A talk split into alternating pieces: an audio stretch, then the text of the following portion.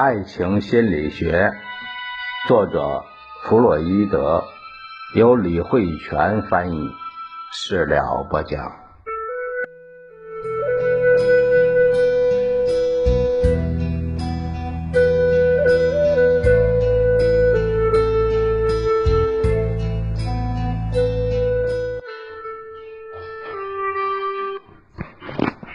我们这一节看一下第一章第三节，所有性变态一致的原则。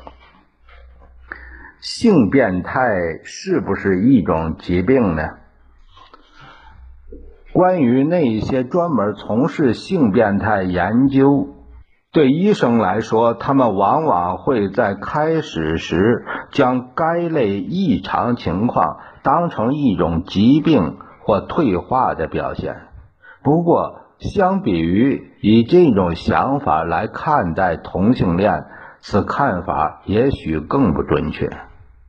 从生活常识中，我们可以得知，在一定程度上，这样的症状多多少少隐匿于普通人的性生活中。而且同样也能够长时间的彻底的代替一个正常人的性生活，当然也可以两者同时存在，互不干扰。在现实中，我们尚不能找到这样一个普通人，除了有一般的性生活外，再不探寻其他一些被视为性变态的附加性生活。那么。既然性变态的界限如此模糊，我们又为何非要给他扣上个变态的帽子呢？在性生活的这个领域中，就我们目前的能力而言，还没办法准确的将正常的生理差异和变态的现象区分开来。不过，十分吸引人的是。有一些时候，这些性变态的性指向会特别出人意料。再者，一些性变态事件和普通情况的差别也大得惊人，以至于我们必须将其定义为病态。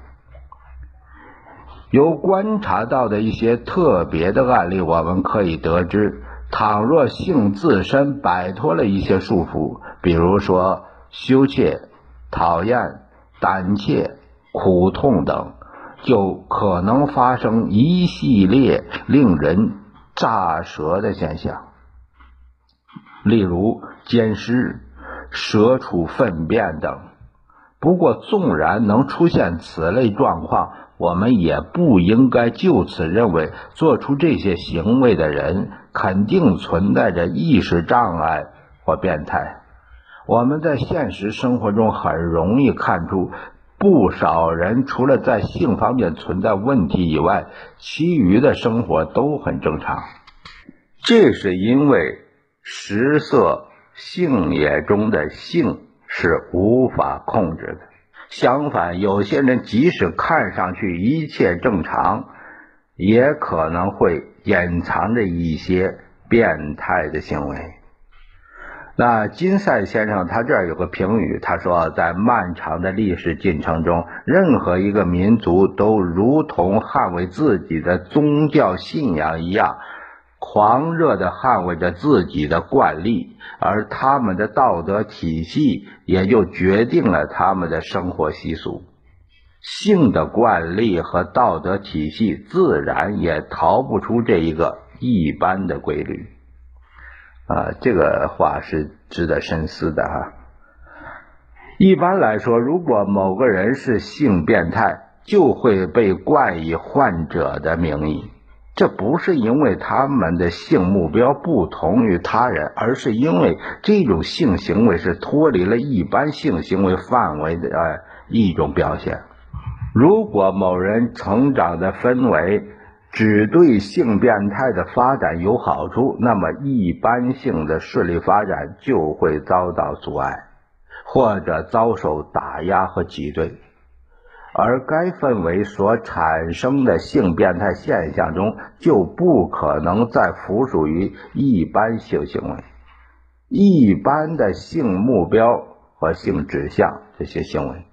针对这种性变态现象，我们不妨将其命名为病态。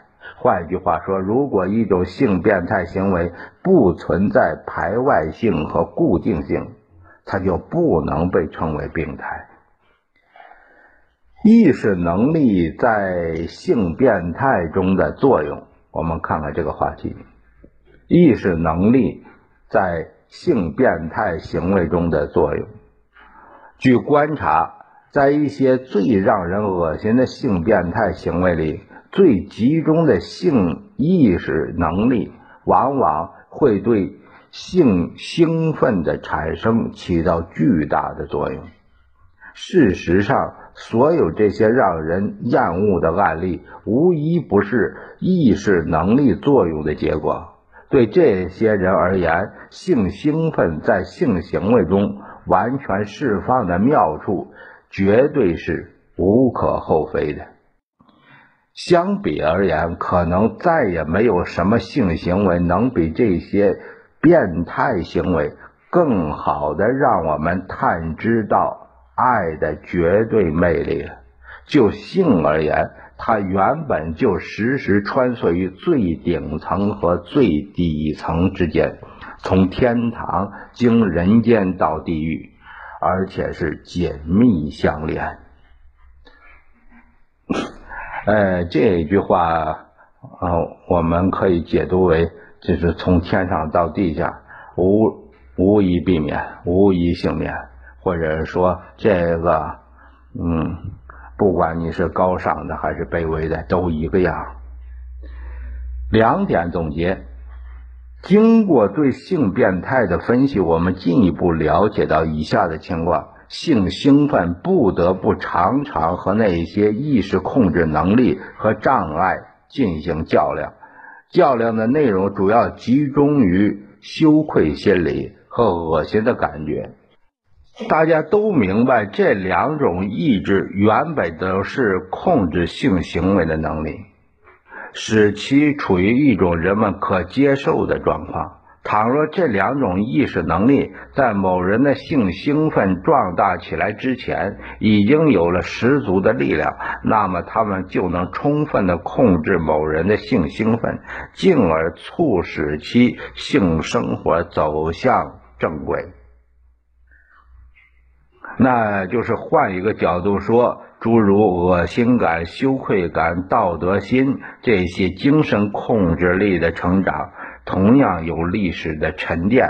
他们可能，呃，是种群历史进步过程中性生活接受外界控制的结果。我们。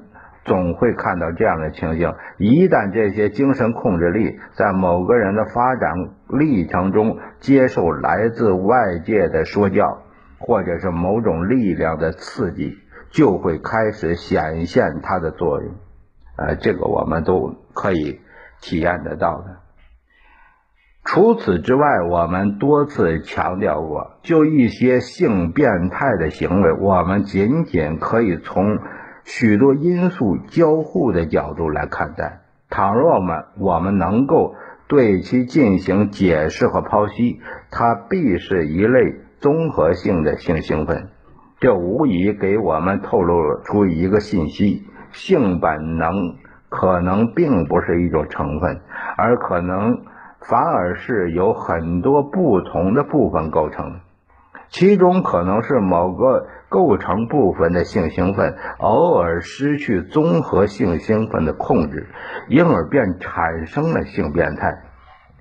通过我们对该这类事件的分析，发现完美的普通性生活来自于很多不可见的性兴奋的交互作用。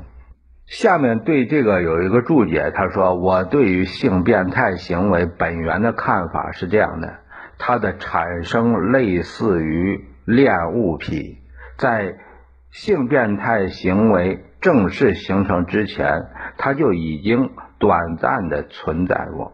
经由精神分析的事实，我们得知性变态行为源自于没能摆脱俄狄浦斯情节所产生的后遗症。一旦这种情节被压制，一个人原始性中最偏激的那部分就再次显露出来。我们下一节会聊到心理疾病患者的性兴奋。那朋友们，我们下一节再会。